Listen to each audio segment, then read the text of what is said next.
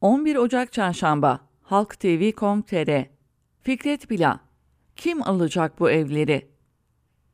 İktidar seçime yatırım olsun diye evsiz vatandaşlara kolayca ev sahibi olacakları vaadinde bulunarak bir takım konut projeleri açıkladı.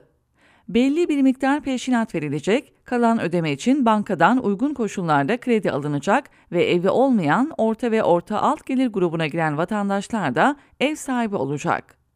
Bu projeye girenlerin iki yıl sonra ev sahibi olmaları için AK Parti'ye oy vermeleri gerekecek. İktidarın ev sahibi olmak istiyorsan seçimde AK Parti'ye oy ver. Yoksa projeler yarım kalır, ev sahibi olamazsın. Propagandası böyle bir uyanıklığa dayanıyor. Ancak ortaya konulan projelerden ev almak için kaç lira ödenecek? Ev sahibi olmayan orta ve orta gelir grubundaki vatandaşlar ne kadar kredi alacaklar, ne kadar aylık taksit ödeyecekler? İşte bu soruların yanıtları ortaya çıkınca projelerin pek de orta ve orta alt gelir grubundaki vatandaşlara hitap etmediği anlaşılıyor. Uzmanların yaptığı hesaba göre çekilecek krediye göre ödenecek taksitler şöyle. 1 milyon lira kredi alırsanız aylık ödemeniz gereken taksit tutarı 12.280 lira. 2 milyon kredi alırsanız aylık taksit 24.560 lira. 3 milyon kredi alırsanız aylık taksit 36.845 lira. Kim alacak bu evleri? Bu krediyi alabilecek ve bu taksitleri ödeyecek vatandaşlara orta, orta alt gelir grubu diyebilir misiniz? İlgisi yok. Bu tutarları ancak ortanın çok üstünde gelire sahip vatandaşlar ödeyebilir ki bu da iktidarın anlattıklarıyla gerçeklerin bir ilgisi olmadığını gösterir.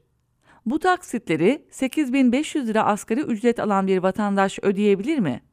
Kirada oturan bir asgari ücretli borç almadan ay başını getiremediğine göre elbette ödeyemez. Bu taksitleri 5500 emekli aylığı alan bir vatandaş ödeyebilir mi? Elbette ödeyemez. Bu tutarları ödeyecek bir orta sınıfta kalmadı. İktidar izlediği ekonomi ve maliye politikasıyla fakiri daha da fakirleştirdi alt gelir grubunda geçinmeye çalışan kesimi yoksulluğa itti. Yoksul kesimi açlık sınırının altına gönderdi, açlığa mahkum etti. Orta sınıfı alt gelir grubuna indirdi. Sadece yaşamını sürdürebilecek bir satın alma gücüne hapsetti. Toplum zenginler ve yoksullar diye iki sınıfa dönüştü. Ortası orta alt sınıfı kalmadı. İktidarın yeniden seçim kazanabilmek için attığı adımların hiçbiri gerçeğe dayanmıyor. Bu nedenle de geçim derdine çare olmuyor. Ekonomik krizin çözümüne bir katkı vermiyor. Örneğin Türkiye'de enflasyonun ne olduğu bilinmiyor.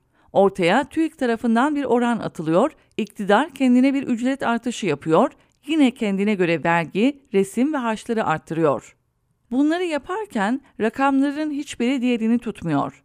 Örneğin 2022 enflasyonu TÜİK'e göre %64.27, ENAK'a göre %137.55. Asgari ücretliye yapılan zam %54,5. Memur ve emekli maaşına %30. Ama özel okul fiyatlarına yapılan zam %65. Devletin alacağı vergi, resim ve harçlara uyguladığı artışsa %122. Yeniden değerleme oranını devlet %122 olarak belirliyorsa enflasyonun en az %122 olması gerekir. Ama bakıyorsunuz devlete göre enflasyon %64. Çalışanların büyük çoğunluğu asgari ücret veya biraz üzerinde ücret alıyor. Kiralar ve ev fiyatları uçmuş durumda. Ve iktidar kalkıp en düşüğü 12.280 lira taksitle 10 yıl ödeyip sahibi olacağınız ev projesini ev sahibi olmayanları ev sahibi yapıyoruz diye pazarlıyor. Halkı iyice fakirleştirdiniz, bari dalga geçmeyin.